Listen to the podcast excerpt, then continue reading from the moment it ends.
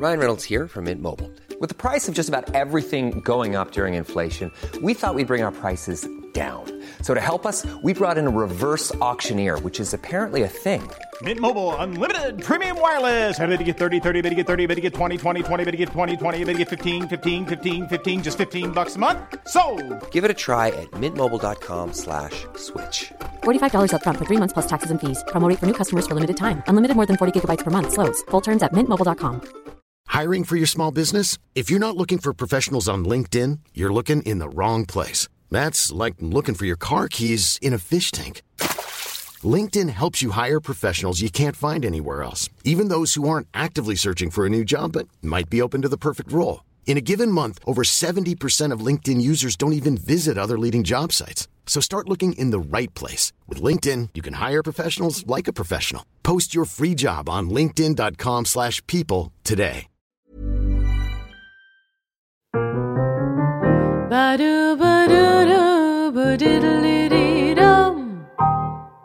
Kära lyssnare, kollegor, älskare och vänner. Välkomna till Burlesque-podden. Jag som pratar, jag heter Aurora Brännström. Och Burlesque-podden produceras av Brännström och Lundgren Jazzproduktion HB. Vi sitter på Custom Music Productions där vi har Andreas Hedberg som sköter ljud och redigering till oss. Han är jätteduktig. Nu så sitter jag här med en fantastisk person och det är Miss Rita Regrets. Jajamensan. Ja, varmt välkommen hit. Tack så mycket. Ja. Underbart att vara här. Ja, vad fantastiskt. Vi fick ju lära känna dig lite grann i det här kroppsprogrammet tidigare. Men idag så ska vi gå in på djupet på vem du är. Läskigt. Det kommer gå så bra. Ja.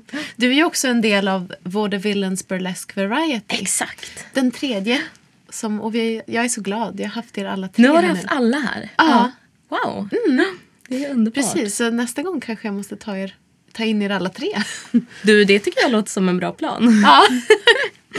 ja, får se hur det går med det då. Men eh, du då, Miss Rita Regrets? Ja! Alltså gud, jag, eh, jag satt faktiskt och pluggade lite på tunnelbanan hit och var så här, men gud, när började jag? Varför började jag? Hur länge har jag hållit på? Alltså det är liksom, man glömmer bort, man blir så extremt inne i, i alltihopa. Och jag brukar väl alltid tänka att så här, jag har alltid gjort det här. Lite. ja. Och sen så funderar jag lite och så kommer jag på att nej, så har det verkligen inte varit. Nej. Jag eh, kan börja med då att jag är burleskartist och jag är nakenmodell och eh, jag skulle, även ifall jag inte liksom uppträder eller eh, undervisar eller så, så vill jag ändå liksom identifiera mig som en lindy hop-dansare också. För det är, det är liksom en kultur som hela tiden har funnits liksom parallellt till burleskandet. Så det är någonting som också är väldigt viktigt eh, för mig. Jag började med burlesk, eh, nu ska vi se om jag kommer ihåg det här. Jag började, det var egentligen så att eh, jag hoppade in, Nicker Kittens gjorde en chorus line, Ja. Nicker Kittens chorus line och där började jag 2011. Och det var också där som jag träffade Linn då. Just det. Alltså Lady Rivet. Som eh, egentligen, hon tog tag i mig och var så här, nu är du min vän. eh, jag hade inte mycket att säga till om men jag är överlycklig för det i alla fall. Eh, så att eh, efter några år, eller ganska direkt efter det så såg ju vi Harley Quinn då. Då var hon eh, stagekitten på uh, Fröken Frauke. Och vi eh, haffade tag i henne också och sa så här, hörru du, vi måste göra någonting tillsammans. Och då föddes uh, Vaudevillens Burlesque Variety. Och sen strax efter det vad jag kan se, jag tror att det var 2014, 2015 som jag började med min, min solokarriär under Mr. Rita Regrets då. Så att eh, det är, det är så. Det, det känns som att allting är så nyligen. Liksom. Ja, fast, och, och, jag kan tänka samma saker men du har väl alltid uppträtt och Det känns så. Men... ehm, du är ju på, sätt eller på något sätt så, så självklar som burleskartist. Åh, vad underbart det låter. Ja, Tänk om jag skulle känna så också. det Ja. borde du. Okej, men så att eh, Rita Regrets, hon föddes liksom inom Vaudevillens då? Parallellt till skulle jag säga. Jag har ju liksom funderade... Jag funderade nog ganska länge på att starta en solo karriär. Så. Men eh, det var ganska svårt att komma in i liksom, Stockholmsscenen och veta lite vem ska man kontakta, hur ska man göra. Jag gick aldrig någon, någon eh, riktigt lång kurs så där, utan jag gick mer så korta, korta kurser också. Och jag tänker mig ifall man börjar på typ Burleskaakademin eller någonting så får man man får ett litet nätverk direkt och det är en avslutningsshow och lite sådär. Och jag kan känna att jag, jag saknar det. Eller jag skulle vilja haft. För då får man lite kött på benen. Eh, så att jag är lite så här, hmm, kanske ska ta och göra det nu. och Liksom. Ja. Men det ska bli ganska härligt. Ja. Men hur gick du tillväga då? När jag började, det var nog det att jag började med, med Lindy Hop som ungefär som när jag var 16. Och det var i, i den världen som, för det är ju liksom, det är en swingdans från Harlem på 30-40-talet. Liksom. Och jag umgicks med hela den liksom, känslan utav men både musiken, kläderna, alltihopa. Det blev liksom en, en kultur och en, en identitet. så. Och då var det inte så jäkla långt till burlesken. Det blev så jäkla självklart. Och i de sammanhangen som jag dansade i, till exempel i, eh, i Herräng så finns det ett dansläger varje sommar som är jätte, jättestort. Det är, då var det fyra veckor, nu är det fem veckor. Och där var det mycket burlesk, internationell burlesk som jag såg för första gången och var helt förtrollad. Ja. Och det var även i de här sammanhangen som jag såg jag såg Knicker Kittens på Chicago i Stockholm. Som är en sån här Lindy Hop hubb liksom. Ehm, och det var det var riktigt länge sedan. Och jag var verkligen alltså helt, alltså jag tyckte det var så fantastiskt. Ja, det var så här- kärlek Ja, första- exakt. Det var så ja. här, herregud, vart kan jag göra det här någonstans? Lite så. Ja. Så att jag skulle säga att det är liksom det är flera delar inom mig som har börjat bubbla upp samtidigt. Ja, Okej, men så dansare i grunden. om man nu kan kalla det så. Jag tycker det låter så, så här, extremt professionellt. Ja, dansare, dansa på operan. och så, och så här, ja, ja, det är bara lite Lindy Hop. Ja. Socialdans. Ja. Typ som bugg, fast inte. Ja, men dansar du någonting nu för tiden? Jag gör det, men inte alls lika mycket. Nej. Det är, det är mer när det är större läger sådär, som jag dansar. Just det. Ja, men Herräng har jag hört talas om. ska vara häftigt. Ja, det är helt underbart. Det är det bästa. Det är som en liten, egen liten värld. Ja, precis. Och så, ja, men så kom du i kontakt med burlesken och Knicker Kittens. Exakt.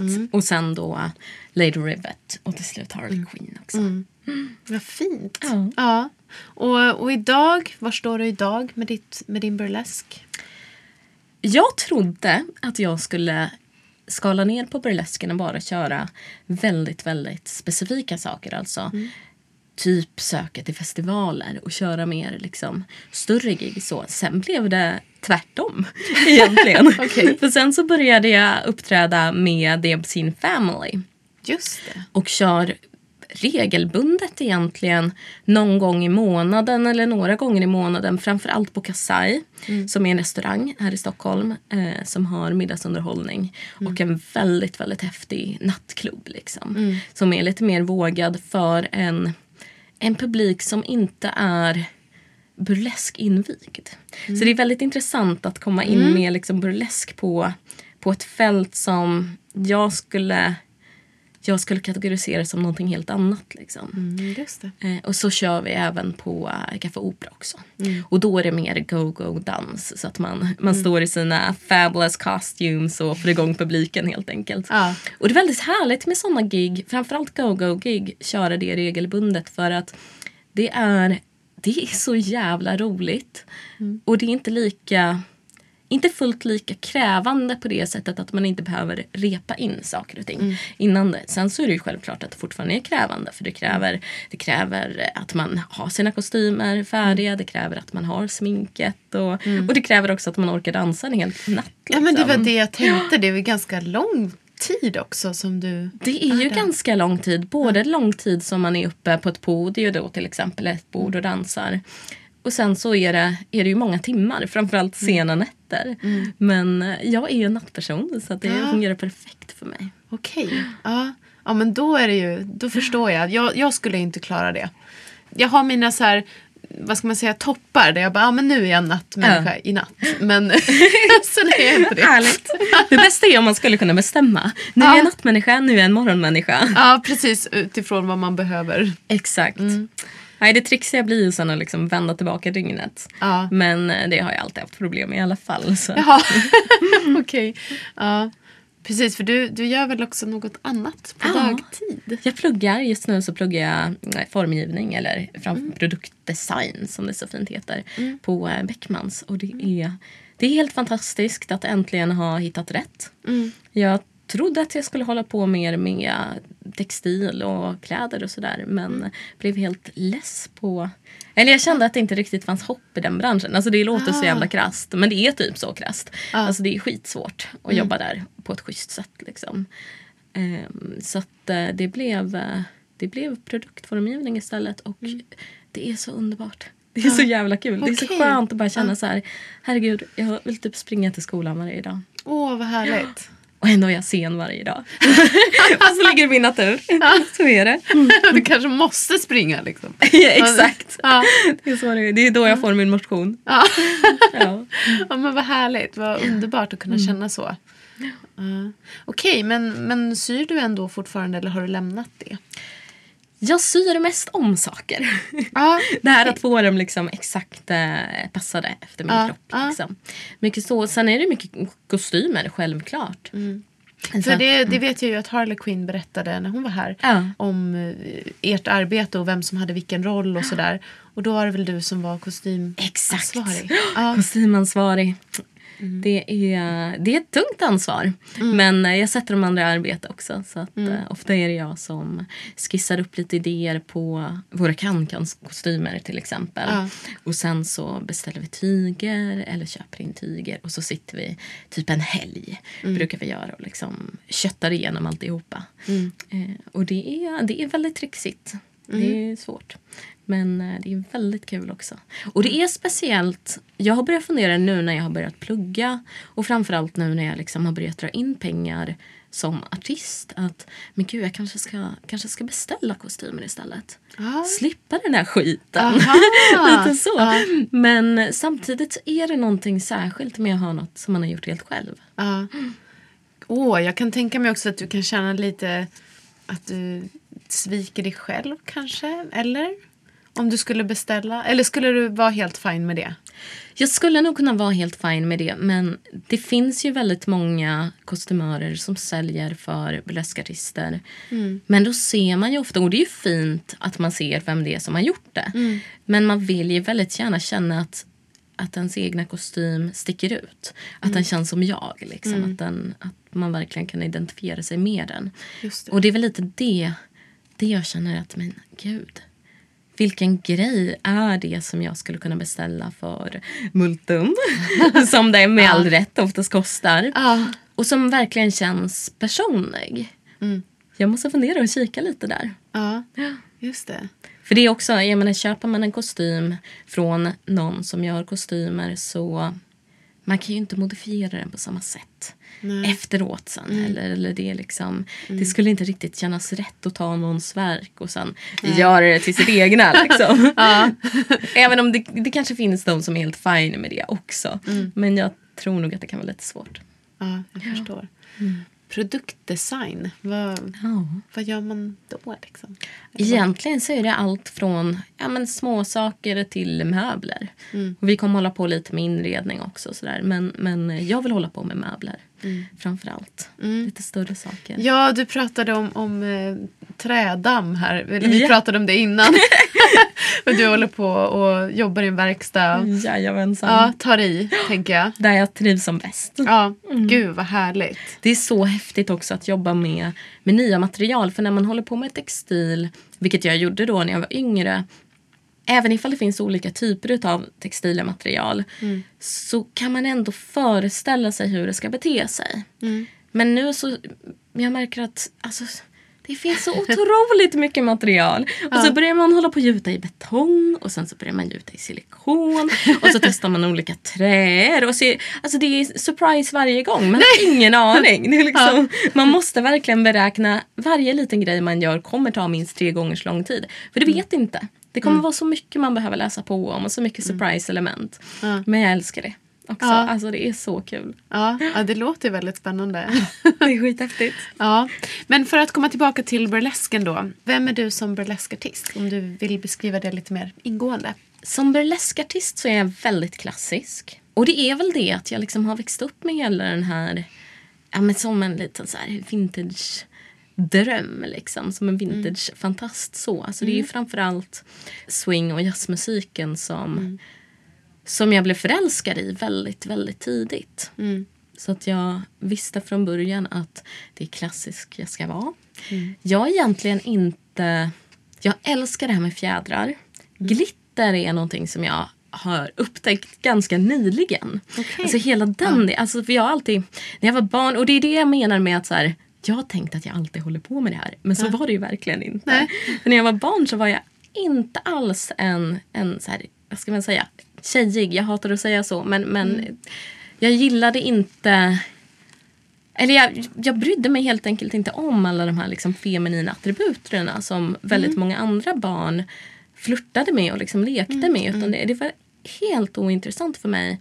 Det var först när jag blev tonåring och jag började hålla på med alternativa stilar och liksom började testa mer sån, sån sminkning som jag kom in på hela det spåret. Och där finns, fanns ju inte någonting med liksom. Det var ju eyeliner och så var det kajal och hela det köret. Men det var ju inte glitter. Det var ju liksom, jag kan fortfarande inte måla naglarna. Jag har ingen aning om hur man gör. det känns så himla fantastiskt. Folk, det är så många som kommer till mig och bara Kan inte du hjälpa mig att sminka mig? Jag behöver så mycket tips. Och jag är så här, varför kommer du till mig för? Jag har precis lärt mig. Jag har ingen aning. så att um, det är, jag är mer åt en, en vintage älskare än vad jag är en glamly glam tjej liksom, och artist. Men jag är också lite åt, åt femme fatale hållet. Eller jag vill vara det. Jag vill liksom flirta lite med min lite mer eh, mystiska sida. Och det är också därför jag har namnet Miss Rita Regrets. Ja, vill du förklara det lite mer? Alltså det är ju, namnet är ju en blandning då mellan Rita Hayworth och eh, det finns en låt som jag älskar den versionen med Ella Fitzgerald som heter Miss Otis Regrets. Ja, såklart. Ja. Och den... ehm, jag skulle beskriva den som att den handlar om hämnd. Och jag tycker det är väldigt... Alltså så här, Jag har alltid fascinerats utav idén utav hämnd. Det låter så absurt men jag var liksom... Jag, till exempel Kill Bill var min favoritfilm när jag var tonåring. Det var liksom, oh my god, den ultimata hämnden. Det finns ingenting bättre egentligen. Så att det var väl lite det som jag ville, ville flirta med. Och sen så väcker det ju många frågor. Vadå regrets? Hur, kan man, hur kan man ha ett namn som står i kontrast till, till det här starka och att jag står på scenen och är halvnaken och liksom och så finns det regrets med i namnet. Det är liksom, det väcker mycket frågor. Ehm, och det tycker jag är lite, lite roligt helt enkelt. Att det inte är glamorama girl typ utan det, är, det är någonting annat liksom. Ja, men jag har tänkt mycket på ditt namn. Jag tycker det är spännande. Det, det är som du säger, man fastnar ju på det för att man börjar undra vad du egentligen menar. Ja. Men jag kommer ihåg också vid någon, vid något tillfälle så har du sagt eller har blivit omnämnd som Miss Rita re- regrets but she has no regrets. Ja. Eh, jag vet inte om det var kanske Lady Rivet som sa det. Jag har varit på, på en av era klubbar nämligen. Eh, med Vaudevillens. Ja, säkert. Ja, men för det där fastnade nämligen i mig. Ja. För att jag, jag hade nog, jag har faktiskt tänkt på Miss Otis Regrets för att jag, den där är en så här nostalgisk låt för mig. Ja, visst är den med härlig. Bette Midler. Ja. Om du har hört den versionen. Så jag säkert. Mm. Den är väldigt teatral och, och eh, ja, jag förstod det kanske mer som en rolig, liten farsartad. Ja. Men jag har ändå så här, regrets, jag har ändå kopplat det dit Mm. tror jag. Så just att hon, jag tror att det var Lady Rivet som sa det om dig. Att så här, just det, just det, det är ju väldigt spännande. Ja. Vad, vad får du för kommentarer undrar jag? Lite för lite kommentarer om mitt Nej. namn. Ja, jag har ju ändå liksom hoppats på att folk ska, ska fråga och vara lite mer. Men jag tror att folk läser in så mycket själva i alla fall så de är ganska nöjda med sina egna tolkningar. Lite så. Ja. Ja. Det är ju ändå spännande att, eh, att det kan bli så. Okej, men så, så klassisk vintage femme fatale. Mm. Ja. Och lite, lite liksom jazz och ja, men jazzinspirerat. Vill jag väl ändå försöka få in. Ändå kan jag tycka att det är svårt att hitta en bra balansgång mellan att köra ett väldigt dansant nummer och fokusera på tisen. Jag känner att många gånger så har det blivit lite för mycket utav en eller det andra. Eh, och det är, det är en svår ekvation men det är en underbart rolig ekvation också Ja. att försöka läsa. Ja, ja vad, vad är bra burlesk för dig? Vad inspireras du av? Åh, jag älskar ju klassisk burlesk, men åh, det är så svårt. Tänk om det skulle finnas en formel så kunde man bara liksom kopiera det eller receptet och koka ihop det själv. Bra burlesk för mig är burlesk som ger mig en känsla. Och oftast den känslan då som, som är det här lite mer gammaldags. Alltså lite mer, det ska nästan kännas som att man försvinner både ur tiden och in i en annan tid. Lite att man tappar bort sig själv. Sen så älskar jag kroppar på scen. Jag gillar ju mer seriös burlesk och burlesk där man verkligen jobbar med kroppen som, som det liksom sexuella det är. Liksom, och verkligen, verkligen lyfta fram det. Och det har ju gett mig en plats också där jag kan kolla på, på människor som faktiskt liksom uttrycker sin sexualitet. Det forumet har inte riktigt funnits förut. Nej. Och det har jag verkligen saknat. Det kommer jag ihåg att jag tänkte på när jag var ung också. Att vara så här, men det är så jävla orättvist. Liksom. Grabbarna har alltid någonstans de kan gå och hemsidor och allt möjligt. Liksom. Men det fanns inte riktigt ett forum så. Nej. Så att, och också det här att det, liksom, det är... Man får vara en, en sexuell varelse. Liksom. Alltså, så här, det är okej. Det finns sån underhållning. Det är okej. Sen så är det inte all burlesk som är eller vill vara sexig. Heller. Och det är viktigt att poängtera tycker jag. Att det, och det, är också en grej som är så helt fantastisk. Att under en show och i en liksom, typ av konstart så finns det så jävla mycket olika. Så du kan välja både som artist och som besökare vad du vill uttrycka och vad du vill kolla på. Det tycker jag är skithäftigt. Men för mig, för att återgå då till frågan, så jag gillar, jag gillar som sagt burlesk som, som verkligen är kan man säga bejakande, alltså som liksom som har det där lilla extra, den där umfen liksom, alltså det här. Lite ah, nästan filmiska. Alltså när, när det blir en, en sån känsla. Vad menar du då med filmiskt? Ja, men att det, det kanske inte behöver vara en story rakt av. Men det är så... I'm Sandra, and I'm just the professional your small business was looking for. But you didn't hire me because you didn't use LinkedIn jobs. LinkedIn has professionals you can't find anywhere else, including those who aren't actively looking for a new job but might be open to the perfect role, like me. In a given month, over 70% of LinkedIn users don't visit other leading job sites. So if you're not looking on LinkedIn, you'll miss out on great candidates like Sandra. Start hiring professionals like a professional. Post your free job on linkedin.com/people today. Ryan Reynolds here from Mint Mobile. With the price of just about everything going up during inflation, we thought we'd bring our prices down. So to help us, we brought in a reverse auctioneer, which is apparently a thing. Mint Mobile unlimited premium wireless. Ready to get 30, 30, bit to get 30, bit to get 20, 20, 20, bit to get 20, 20, bit to get 15, 15, 15, 15 just 15 bucks a month. So, Give it a try at mintmobile.com slash switch.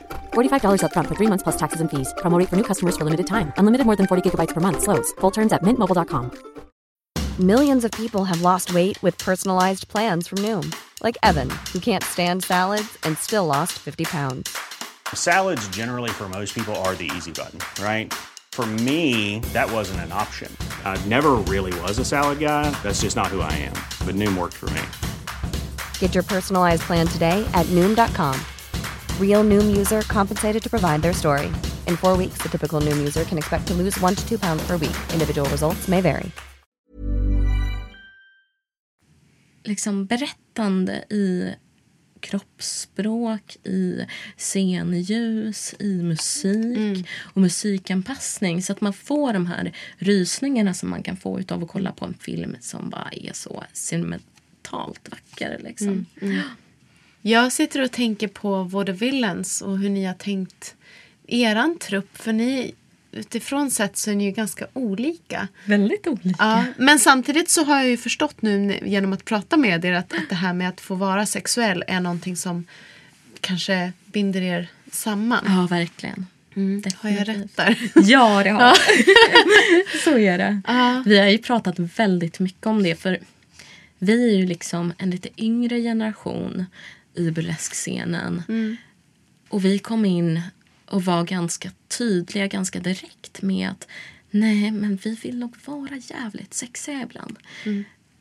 Och det kändes som, jag vet inte om vi läste in mycket, men det kändes som att det ändå det kunde väcka lite frågor i den i svenska burleskscenen. Och jag tror att alla i världen så finns ju massa olika burleskscener i olika städer. Och jag tror att alla de är lite olika och tolkar in lite olika saker och olika begrepp. Och liksom man, har, man har sina egna interna diskussioner helt enkelt. Jag tror det är jätte, jättehälsosamt och viktigt. Men, Så det var faktiskt någon, förlåt att jag avbryter men eh, man får inte tappa det här. Men det var någon jag pratade med nyligen som, som beskrev burlesk som befriat från sex. Alltså det var, det var väldigt intressant. ja, verkligen. Ja, för fan, jag, jag kommer inte ihåg vem det var och det spelar ingen roll. Nej. Men den här personen sa i alla fall det att ja, men så här, om man tittar på olika konstformer och tittar på striptease och sådär så är ju burlesk någonting annat. Det är ju nästan asexuellt. Vad, vilken otroligt spännande tolkning. Eller hur? Jag kan och för sig... Det beror nog helt på vad man liksom laddar i ordet sex. Ja. Så liksom. Ehm, jag skulle inte beskriva det så. Jag tycker att burlesk, och jag älskar när burlesk är ytterst sexuell så liksom, eller sexuellt laddad. Och jag tycker att det är det är bra. jag tror Ja. att människor behöver liksom, sexuellt laddade underhållningsformer. Det, det finns Nej, men jag, ingenting... jag tänker att det kanske har att göra med, för att jag tycker som du där. Ja. Jag tycker absolut att burlesk har med sex att göra och att det kan vara väldigt eh, som igångsättande Mm. på något sätt. Men att det är ju på artistens villkor. Det finns ju Exakt. ingen liksom om man, om man skulle jämföra med klassisk striptease så finns ju där andra premisser och andra kanske gränsdragningar Mm. mellan artist och publik. Exakt. På på en burleskscen så är det ju så det är så tydligt att så här, jag gör ett nummer Mm. och det är inte liksom meningen att du ska ta på mig till exempel. Och att kanske folk då kan uppfatta det som att det är lite mer, ja, deras uppfattning eller deras tanke kring vad är sex som du säger. Mm. Att det inte är kopplat till det på samma sätt. Jag tycker det är en väldigt spännande tolkning. Eller, Nej men alltså jag blev själv bara va? Okej, förklara. Eh, men eh, det blev inte en sån lång diskussion där. Det var synd. Vi får ta upp den tråden Ja. igen. Ja, nej, men jag satt och tänkte på det just för att du, du själv nu sa det. Liksom, att ni i Vårdavillans vill vara sexiga. Du måste ju ändå samtidigt mena att, att det kanske finns burlesk som inte går in i det på samma sätt som ni har valt att göra. Eller? Absolut. Det finns, ju, det finns ju burlesk som, som mer anspelar på att vara rolig. Till exempel. Det finns ju alla typer. Så att det, och man kan ju lägga sig precis vart man vill på skalan. Och det är det jag tycker är så, så himla fantastiskt. Att vi har det utrymmet.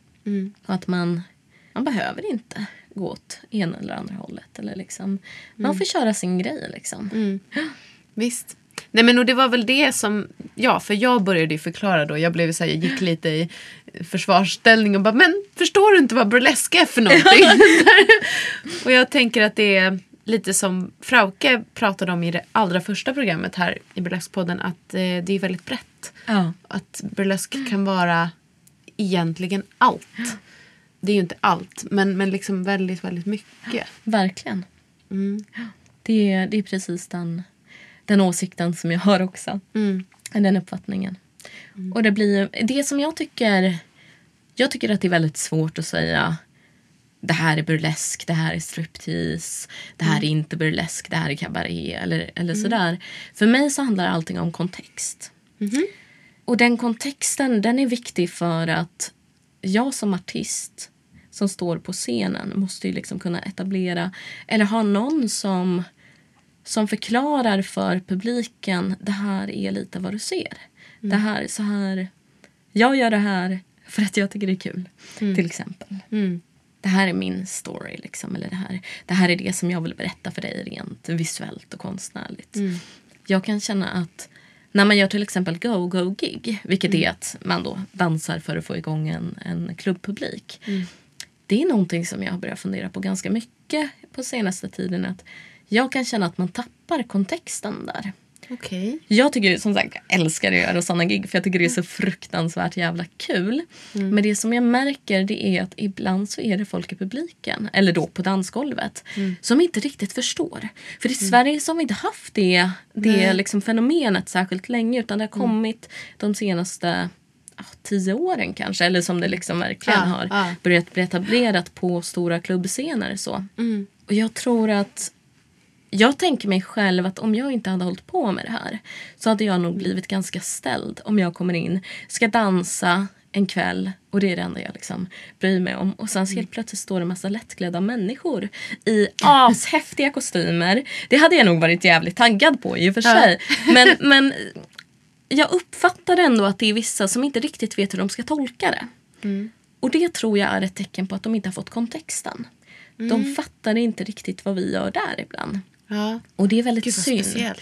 Det är jättespeciellt för jag vill bara liksom gå fram till dem och förklara och vara så här, men gud, det är bara titta och njut eller dansa eller gör vad ni vill liksom. Ja. Men, men eh, vi är inte här för att, för att vi måste.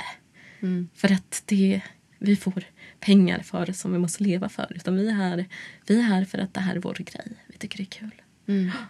Så att, eh, Mm. Just mig, det, och och det ställer ju inga krav på publiken heller. Nej. För det kan jag tänka mig att man kanske tror som publik att så här, oj men gud vad ska jag göra nu? Ja.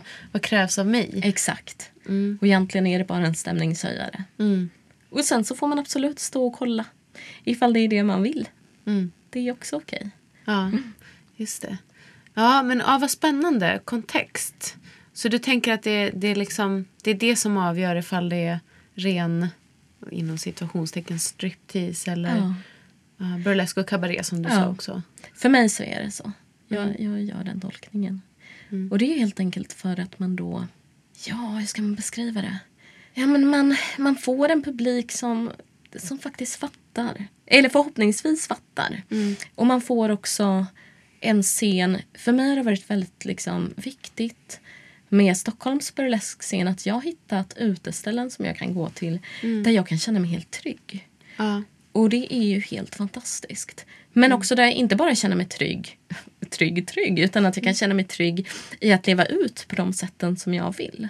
Och jag tycker det är så underbart att se att det är flera människor som testar olika saker, för det utrymmet finns. Det är ju väldigt många som liksom, men män som har på sig smink och så liksom ser man så här, ja, de har gått på burleskklubb gång på gång på gång och sen så efter några år så kanske jag provar med en liten ögonfrans. Eller någonting. Alltså det, vi har liksom skapat ett utrymme där det finns plats för utlevnad på olika sätt.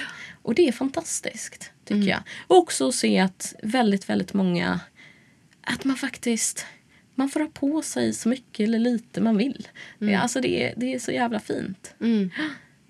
Ja, verkligen. För annars är det så många gånger som ja, men jag till exempel när jag går på vanliga klubbar och så. De har på sig någon snygg klänning som oj oj oj nu blir det alldeles för urringat här och det går inte. Och det, ja, Man, har, alltså, man har ju så jävla mycket liksom, hjärnspöken som, som eh, det finns ingen plats för dem i burleskscenen skulle jag säga. Nu som sagt så träffade vi ju dig i det här kroppsprogrammet. Så egentligen så ska vi kanske inte gå in så jättemycket på de frågorna idag.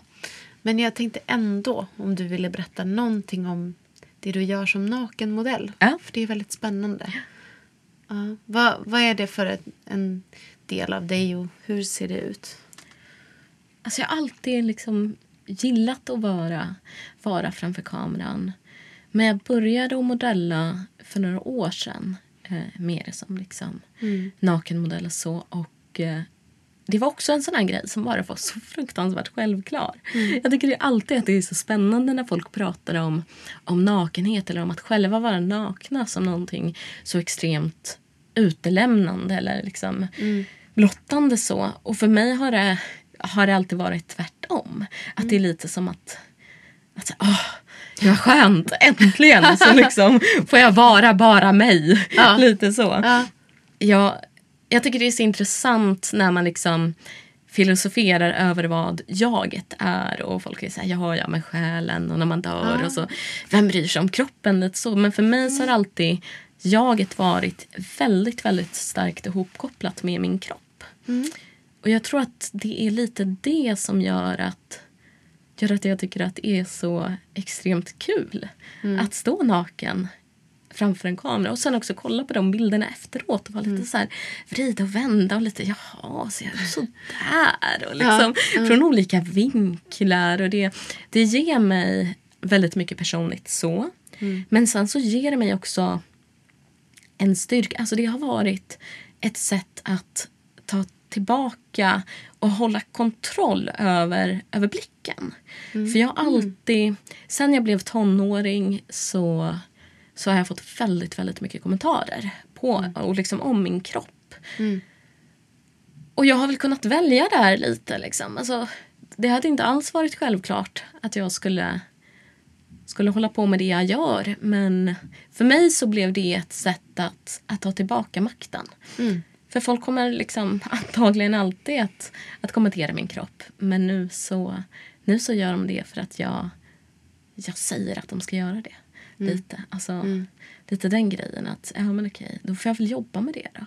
Alltså, då får jag ja, hitta, hitta ett sätt att utnyttja det istället för att vara skitförbannad på det samhället som vi lever i. Ja. Så är det. Kommer du ihåg liksom hur det började? Vad som var ditt första uppdrag som nakenmodell? Eller hur du kom in på det? Har du hållit på med det längre än burlesken? Nej, det har jag hållit på med mycket kortare än burlesken. Ja. Och det är nog...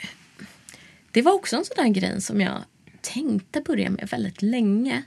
Men som var väldigt svår att, att hitta rätt kontakter. Och liksom man, jag vågade inte... För det finns så mycket märkliga människor som vill fotografera med nakna, Mm, ja, framförallt jag vet.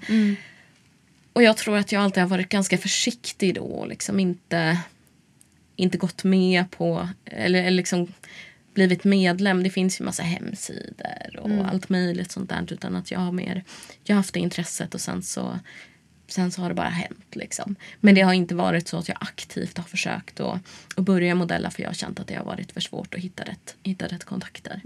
Helt enkelt.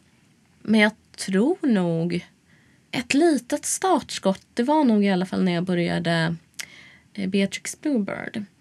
Eh, Hon drog med mig på en fotografering med en helt fantastisk eh, fotograf. Och vi hade så jävla kul ihop. Alltså det var så fantastiskt att jobba med en annan, en annan person framför kameran också. Och liksom, ja men det bara funkade. Och det var, det var verkligen då som jag bara okej, det här är så, så otroligt roligt. Eh, Så att det här vill jag göra lite mer. Sen så har jag ju fått mycket förfrågningar.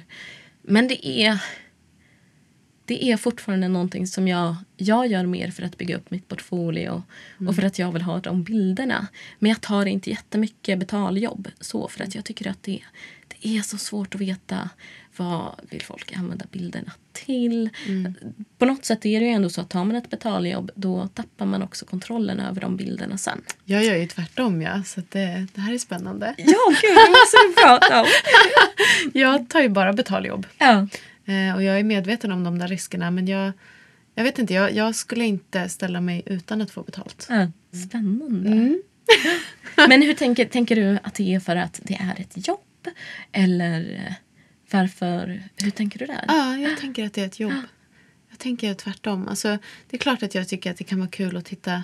Det blir lite terapi för mig också. Ja. Att titta på de bilderna. Men, men eh, jag ser det främst som ett jobb.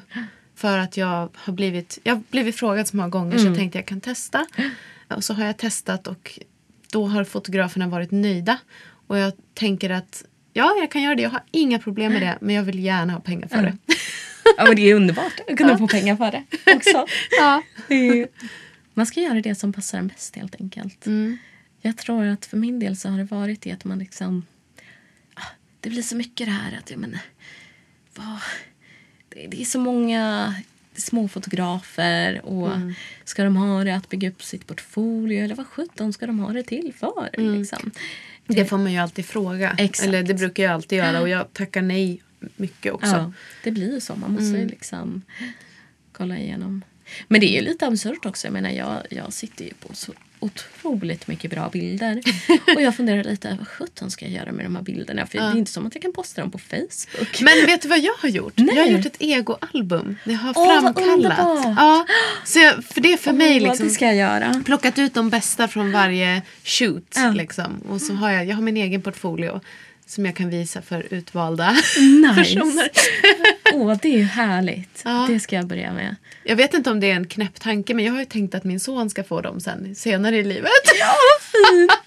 så han kommer säkert tycka det är jättehemskt. Men Åh, underbart. Ja. kanske när han är vuxen. För jag tror att så här, som tonåring så vill han nog inte se sin mamma posera tror jag. Det kan nog bli lite jobbigt. Ja. Men, ja. Nej men så har Ja. jag gjort i alla fall. Ja, jag har funderat lite. Alltså det är många som har börjat med typ, vad heter det här? Patreon, eller vad heter det? Ja just det. Men det är ju lättare för det har jag en fotograf som jag samarbetade med som, eh, som driver en blogg då som är helt underbar. Han postar alla bilder där. Och jag tycker det är lite absurt då för då jag fick massa bilder gratis och en gratis photoshoot samtidigt som han drar in pengar på, på sin eh, Patreon då. Och jag blir lite så här, men gud jag vill ju också jag vill också lägga upp bilder men så fort bilderna är avknäppta så, så är de ju fotografens liksom, fotografens verk vad jag förstår det som. Och det är det där som jag kan tycka är lite bökigt. Jag är lite så här, men vad fan, jag kan lika bra fota själv i sådana fall. Ja. Sen ja. så fotar inte jag fullt lika bra som många fotografer men man kan göra mycket ifall man har lite koll på, på kameror och ljus. Liksom. Ja, så att, Precis, ja, men det där är också någonting man får tänka på. Ja, det finns så många liksom, så extremt många nivåer utav det Ja, men det, hela. där, det gör ju också att det, jag tycker att det är knepigt att, att ta jobb ofta för att man måste gå igenom så många Exakt. klausuler. Och, Det tar så mycket ja, tid. Vad betyder det här? Liksom, vad har jag skrivit under på? Ja. Vad får jag göra med bilderna? Mm. Och så vidare. Exakt. Och för min del så... Jag har aldrig varit i ett sammanhang där det har varit ett problem. Däremot så... Det var någonting som jag insåg nu när jag började plugga. För då hade jag... Ifall man gick in på min Facebook, det första man såg det var liksom en länk till det här blogginlägget. Och går man in på blogginlägget så är det en stor bild på mig spritt språngande naken i en båt. Ja. Och jag förväntade mig att mina nya klasskompisar när jag började skolan att de skulle se det här. Och att de kanske skulle kommentera och fråga. Och, och jag tror ju att alla ska vara så jävla taggade och tycka att det är skithäftigt. Men eh, jag fick inga kommentarer alls. Alltså det dröjde tills insparken. Var, och då var det en tjej i tvåan som var lite så här, frågade lite blygt att ja, jag har hört från några att du håller på med det här med burlesk. Typ, och jag var så här, ja det gör jag men gå in på min Facebook, det är en nakenbild på mig för guds skull säg något. lite sådär. Och det fick mig att börja tänka att det kan ju absolut hända att man kommer i sammanhang där där folk är mycket mer konservativa och liksom inte alls förstår den här grejen. Liksom. Och att det är att det helt enkelt är upp till mig. Och det skulle vara lite läskigt. Alltså, så här, jag, jag kan inte tänka mig att det skulle vara problem att få jobb. Eller att, alltså så här, ens ifall man skulle bli politiker och det här skulle komma ut som någon skandal. Alltså så här, Jag skulle bara skratta åt den idén. Alltså jag tycker Ja, det är så extremt befängt att någon skulle bry sig. Samtidigt så inser jag ju nu så sakta men säkert att men gud, det kanske finns folk som bryr sig. I alla fall så finns det folk som inte tycker att det är skitkul och fantastiskt. Ja. Bara den grejen var lite en ögonöppnare. Bara, Jaha, ni skiter i att jag är naken. Okej. Det där har jag också varit med om faktiskt. Liknande situationer. Och att, nej, för jag tänker inte heller. Jag, jag går ut med att men jag är offentlig med det jag gör. Ja. Liksom. Men sen är jag ju medveten om att det finns ett samhälle som, som har en massa fördomar. Ja, och, gud, ja. liksom, ja. Ja, det är, och man vet ju inte. Jag tänker mig att samhället bara ska bli mer alltså öppnare och öppnare. Men det, alltså det finns ingenting som säger att det kommer gå åt den riktningen. Att det måste gå åt den riktningen. Utan det är självklart att det kan hända att, att samhället utvecklas åt ett annat håll också. Det har hänt tidigare. Liksom. Så det är lite läskigt också. Och, och, och nu för tiden, nu går det ju inte att bli av med grejer heller. Så att, eh, Nej, alltså, det kommer ju alltid finnas på, på nätet. så. Och det är ju någonting som jag vill. Jag, jag vill att allt ska finnas. Mm. Men det är klart att eh, det skulle vara helt absurt om det skulle komma och bita en i stjärten senare. Liksom. Mm. Men jag skrattar mest bara åt den idén. Som sagt, jag tycker att det, det skulle vara så befängt. Ja. Ja, jag vet inte. Ja, Jag brukar alltid tänka såklart på Marilyn Monroe. När Ja. hennes nakenbilder kom ut där och det blev skandal. Och hon, hon bara sa det att ja, jag var fattig och jag Ja. tyckte inte att det var några problem. Så jag tog de bilderna, fick mina pengar och betalade hyran. Mm. Det är inte mer än så. Jag skäms inte för min kropp. Liksom. Nej. Så det har jag alltid haft som en förebild. Liksom, att så, så ska man ta det. Verkligen. Och hon klarade sig ju ur det också. Sjuka bara att hon inte fick mer pengar för det. Ja, verkligen. Ja, gud ja. Jag är så arg. Ja. Men, men. Ja. Hörru du, Miss Rita Regrets. Vi börjar närma oss slutet av den här intervjun. Ja. Jag tänkte säga till de som lyssnar att om ni vill höra mer om det här med kropp, vilket ju är ett superspännande ämne, så gå tillbaka några avsnitt på Burlesque-podden och lyssna på när Rita pratar med Märit om de här sakerna. Det är jätte, jättespännande program. Superviktigt. Kropp. Är det någonting slutligen som du skulle vilja ta upp? Jag funderar lite på det här, om jag ska ta det kort bara. Eh, det här med liksom att publicera nakenbilder och sådär. Det är någonting också, alltså det här med Instagram, det är någonting som jag funderar på så extremt mycket. Just det här med att man hela tiden visar den polerade ytan. Det är nog lite därför också som jag inte har publicerat alla bilder som finns på mig. För att jag, jag känner att jag inte har rätt forum. Jag vet inte riktigt vart. Liksom. Vart Nej. finns det en plats där jag kan visa mig själv och det jag gör. Där folk faktiskt, ja men som sagt, får kontexten. Och det kan väl avrunda det hela. Att jag tycker att man hela tiden, och egentligen vad man än gör, men framförallt när det kommer till, till burlesk och att jobba med kroppen och att jobba med skönhet. Att hela tiden fundera över vad är min kontext? Eh, vad är det jag vill berätta? Eller vad är det, på vilket sätt vill jag påverka? Och hur får jag fram det till min publik? Det tycker jag är viktigt. Och det är någonting som jag behöver jobba med och någonting som jag tror att egentligen alla behöver jobba med. Bra. Mm, tänkvärt. Så tusen tack för att du ville vara här och prata med mig. Tack för att jag fick komma hit. Ja, fantastiskt. Och tack för att ni har lyssnat, alla där ute. Vi hörs igen. Imagine the softest sheets you've ever felt. Now imagine them getting even softer over time. That's what you'll feel with Bowl and Branch's organic cotton sheets. In a recent customer survey, 96% replied that Bowl and Branch sheets get softer with every wash. Start getting your best night's sleep in these sheets that get softer and softer for years to come. Try their sheets with a 30-night guarantee. Plus, get 15% off your first order at bowlandbranch.com. Code BUTTERY. Exclusions apply. See site for details. Even when we're on a budget, we still deserve nice things. Quince is a place to scoop up stunning high-end goods for 50 to 80% less than similar brands. They have buttery soft cashmere sweaters starting at $50, luxurious Italian leather bags, and so much more. Plus, Quince only works with factories that use safe, ethical, and responsible manufacturing. Get the high-end goods you'll love without the high price tag with Quince. Go to quince.com slash style for free shipping and 365 day returns.